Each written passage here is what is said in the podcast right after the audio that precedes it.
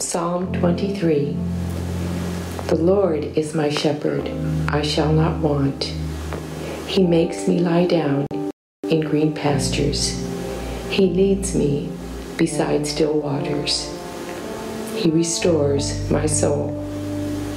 He leads me in the path of righteousness for his name's sake. Even though I walk through the valley of the shadow of death, I will fear no evil, for you are with me.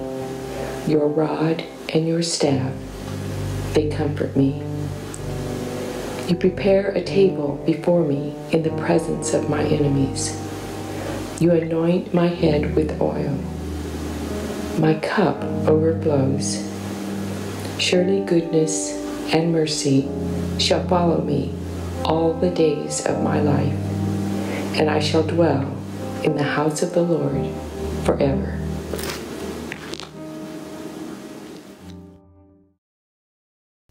Good morning and welcome again.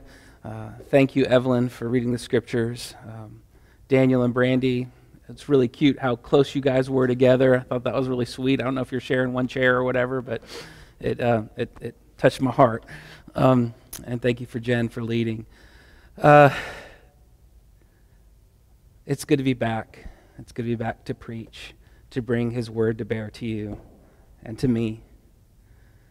His word today, it brings hope for the wayward and succor for the ailing, rest for the weary grace for the broken, justice for the wrong. It brings disruption to the proud, sweet repentance and forgiveness for the rebel who will bend their knee and come to him. His word is a gift for us today, and his word is a gift to us today uh, in a way that um, shows forth his and its beauty. It's a very literary and, um, and uh, imaginistic side of our Lord, which is a big side of who our Lord is, as He is the creator of all beauty. And is the skill that He uses these, these metaphors for us um, and, and, and its purposes, and just get straight to the point. The purpose isn't to dissect the metaphor, even though we'll have to do some of that today. The, the, the, the purpose is to, is to figure out what a metaphor is for, and that is for us to delight to engage, to see something more beautiful and different, for gratitude and for the goodness and greatness of God. So, a metaphor, its purpose is to, is to point beyond itself to something other, often more profound and often greater than the thing itself. And we're all familiar with metaphors. I mean, you got Aristotle who said the, the greatest thing by far is to have a command of a metaphor. Robert Frost said if you don't have a good metaphor for something, you really don't understand it. And we know metaphors. We have Shakespeare's metaphors. Uh, the world is a stage, right? Life is something that we're just performers on. And of course, you have Sir Elton John. You lived your life like a candle in the wind. Marilyn Monroe as Monroe as flickering wick. But you also have really other important metaphors like that's as welcome as an outhouse breeze or hanging in there like a hair in a biscuit. Or, one of my personal favorites, spread out like a warm plate of grits. Hat tip to Emery Lee Carver. And then one of also my personal favorites, because I can use it with, because I am one, slapped him like a redheaded stepchild. But then you have like hip hop who has it too, some of the great metaphors, like Talib Kweli's coming from the deep black like the Loch Ness. Now bring apocalypse like the heart of darkness. Or I'm like shot clocks, interstate cops, and blood clots. My point is, your flow gets stopped. And then we must also turn to presidential candidate Kanye West. You're not supposed to laugh out loud, it interrupts. Nobody. I ain't here to argue about his facial features or here to convert atheists into believers. I'm just saying, like school needs teachers, the way Kathy needs Regis, that's the way I need Jesus.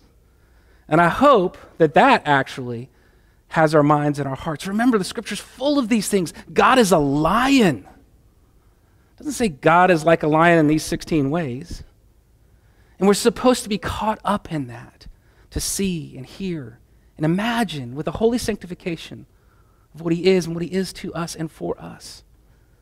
And this is how precisely the God of the universe does Psalm 23. He starts with an extended metaphor, a metaphor that's got lots of, uh, of, of analogs along the way, spots along the way to get off, but it's still about the same thing. The Lord is my shepherd.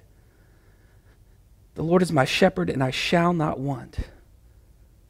Green pastures and still waters is where this shepherd takes us. Good and comfy places for the sheep. Beautiful, lush lands like a soft blanket, picnic blanket on the banks of the Yadkin or on the Reynolda House lawn with some village juice or some kombucha or some foothills beverage.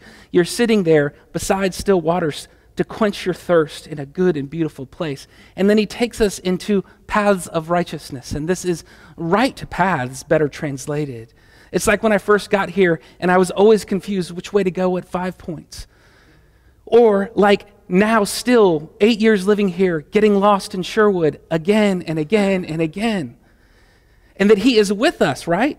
Emmanuel, God with us, attentive and present, present to guide us to the right place. And your rod and your staff, the tools of a shepherd. And we'll get to more of that later. See, this, this this extended metaphor is about his provision for us of body and of soul. You shall not want. Let me be clear about this. This is not saying this means you're going to get whatever you want. In fact, sometimes it means that his provision is to change your wanter, to not give you what you want, but to give you something even better than that. And other times he, he fulfills this provision by giving you exactly what you want.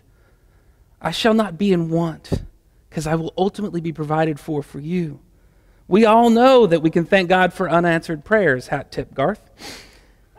It may mean because God so affected us that He stopped our wants that were mislongings. And that's a good and great provision.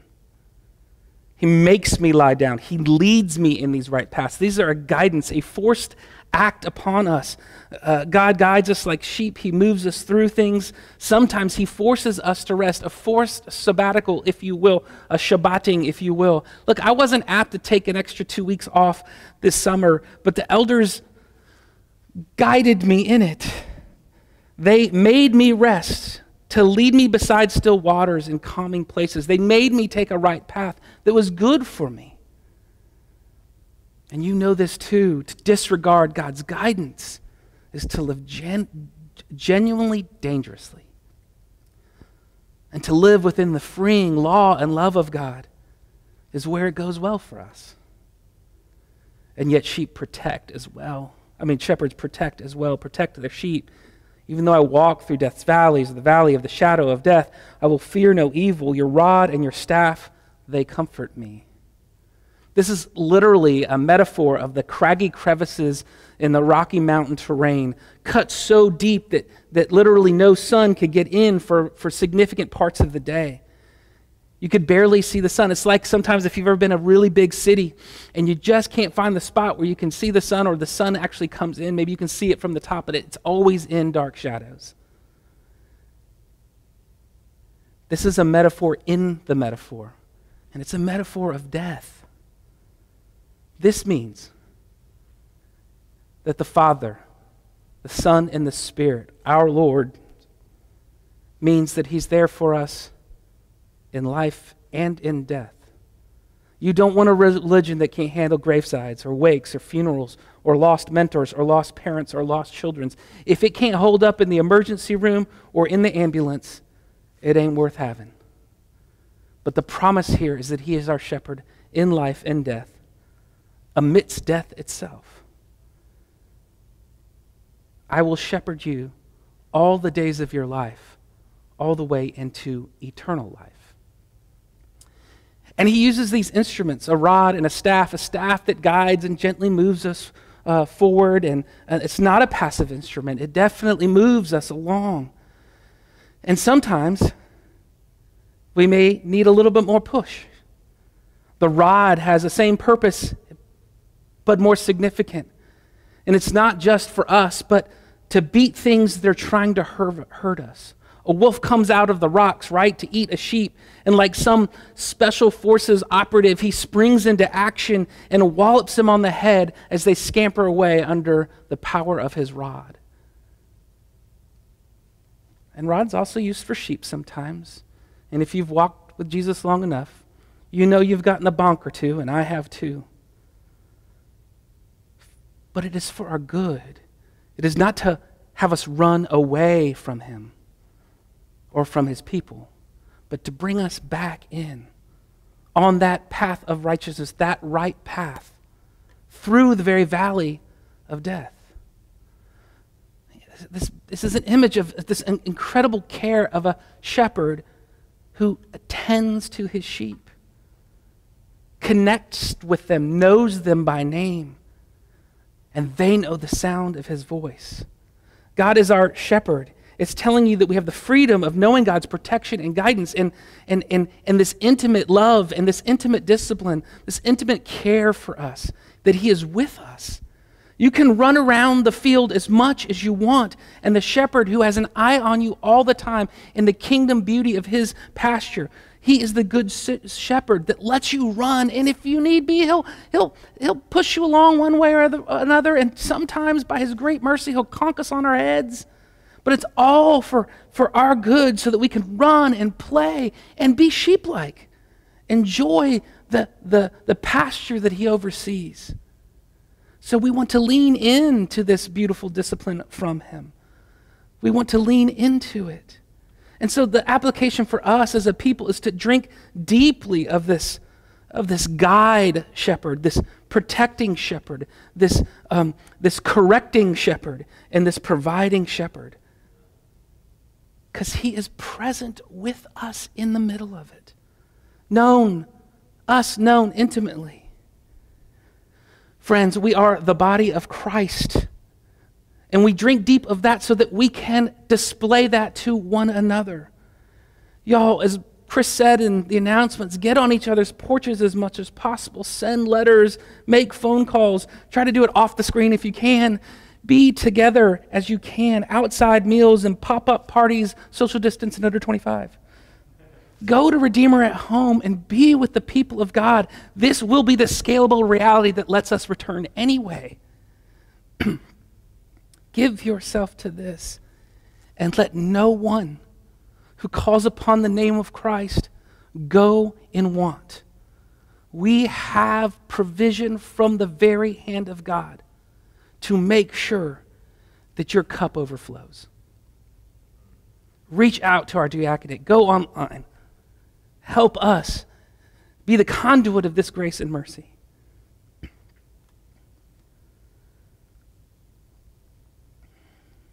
The next metaphor, which I've already kind of alluded to with the cup, it's a different kind of metaphor, but you get it too.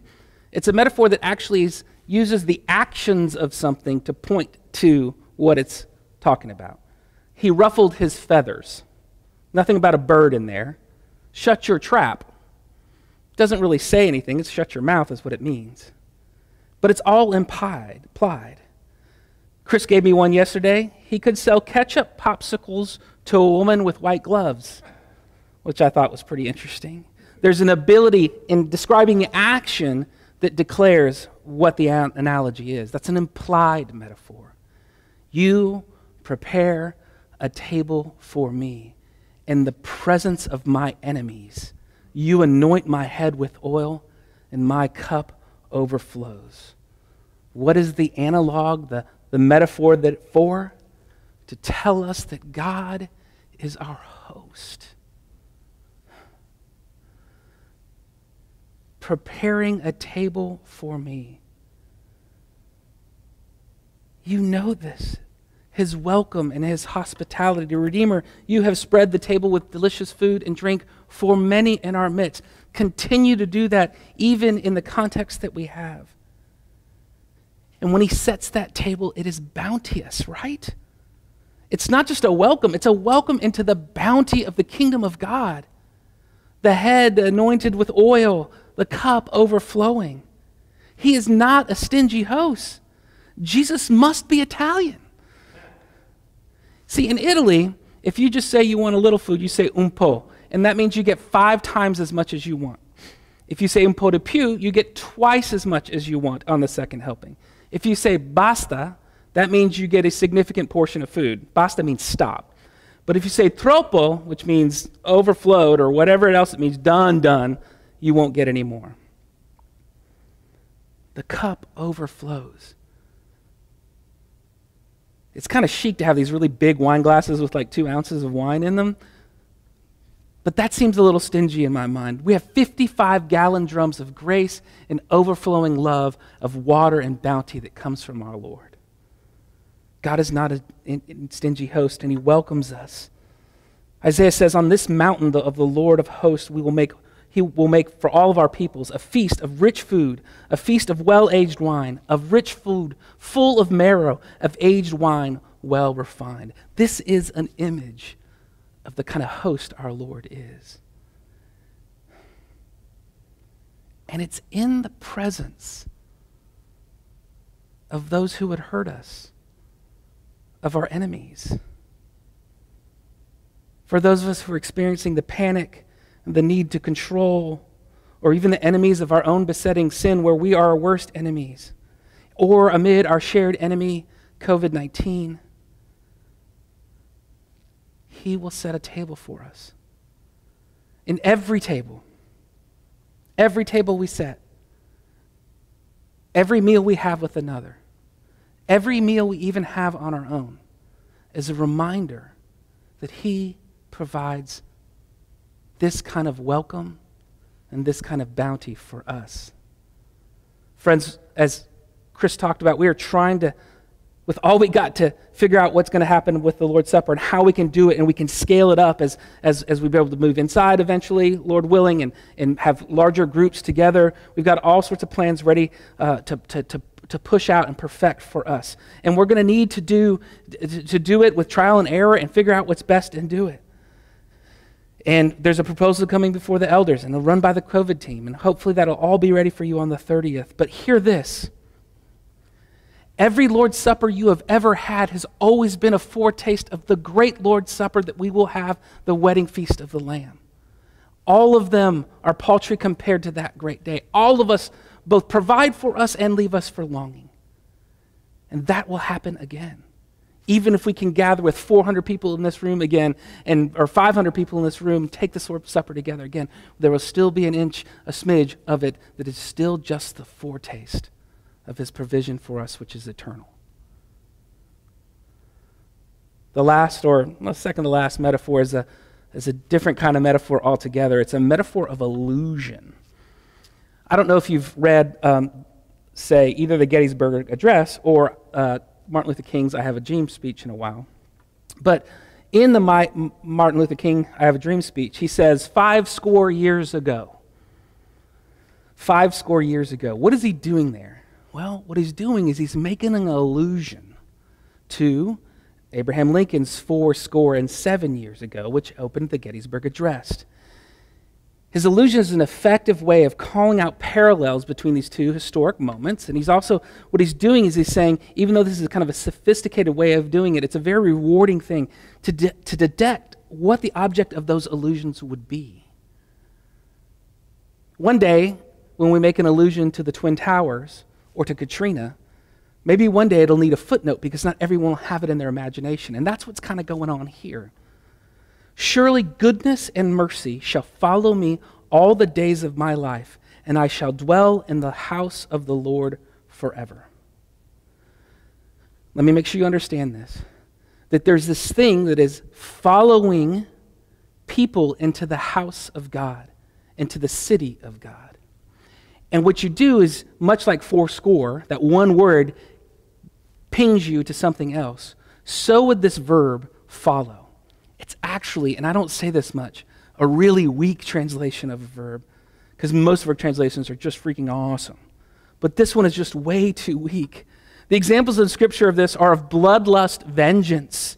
Pharaoh pursues the Israelites across the Red Sea by following them, same word. When someone was guilty of manslaughter or accused of manslaughter, the family of the victim was allowed to follow them for vengeance and justice.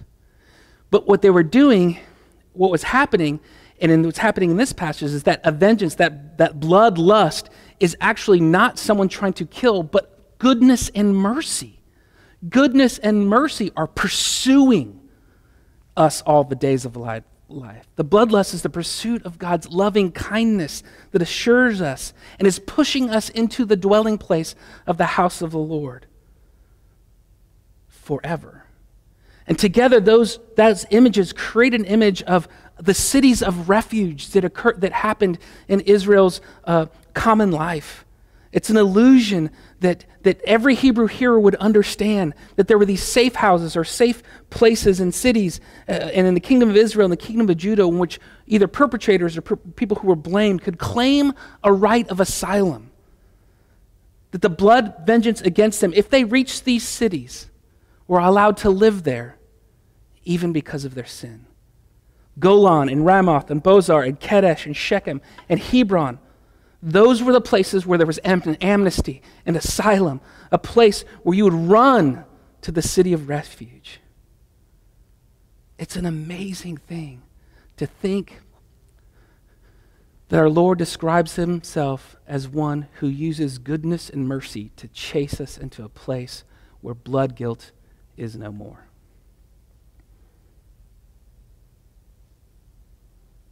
Look, friends, this is one of the greatest poems in the Bible and maybe all of history. Every single noun and verb in this passage has an arrow on it, directly or indirectly, elusively or allegorically, to our Lord Jesus Christ, who is the shepherd, the host, and the city of refuge. Let's see if I can do this.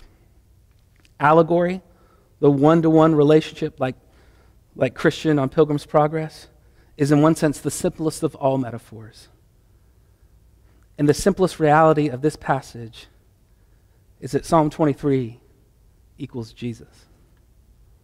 The Lord is my shepherd. Jesus says that he is the good shepherd who lays down his life for the sheep. I shall not want. Matthew tells us that Jesus gives us what we want before we even ask it. He makes me lie down in green pastures. I am the gate. Whoever enters through me will be saved. He will come in and go out and find pasture in me. Our Lord Jesus said that.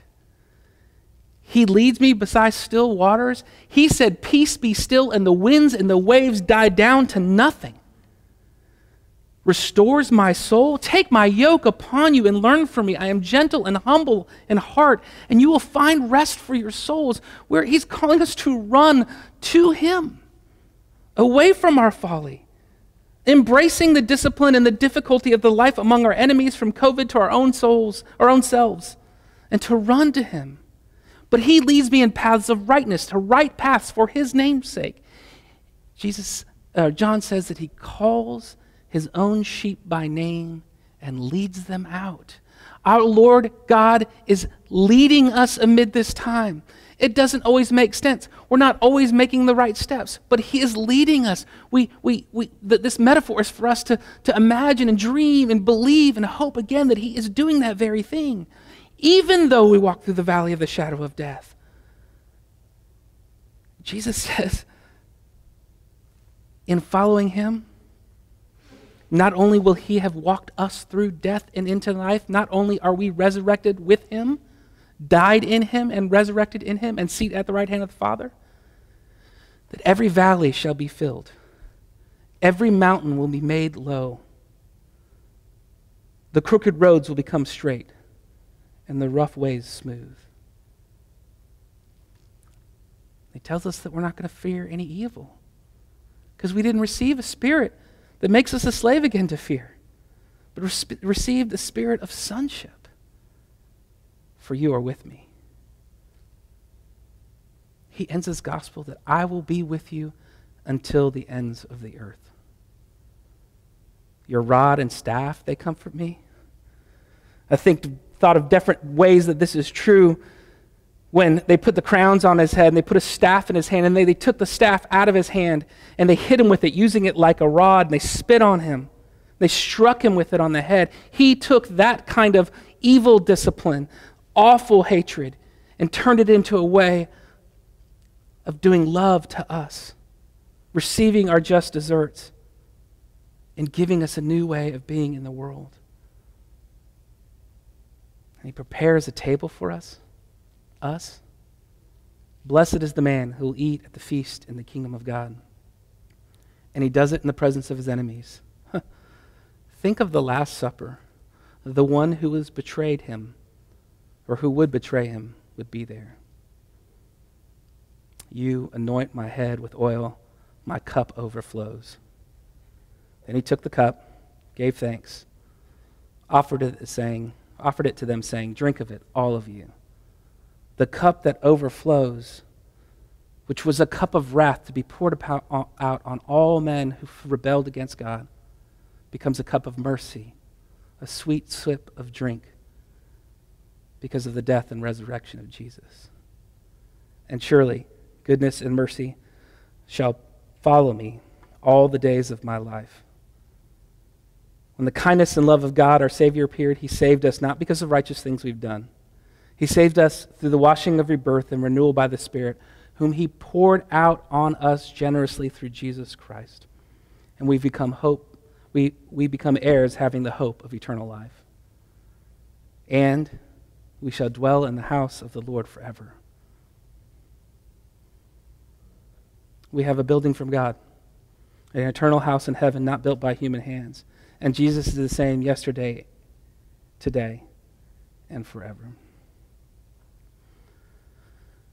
Friends, somewhere around verse 4, it moves from this is who he is, and it changes from third person to second person.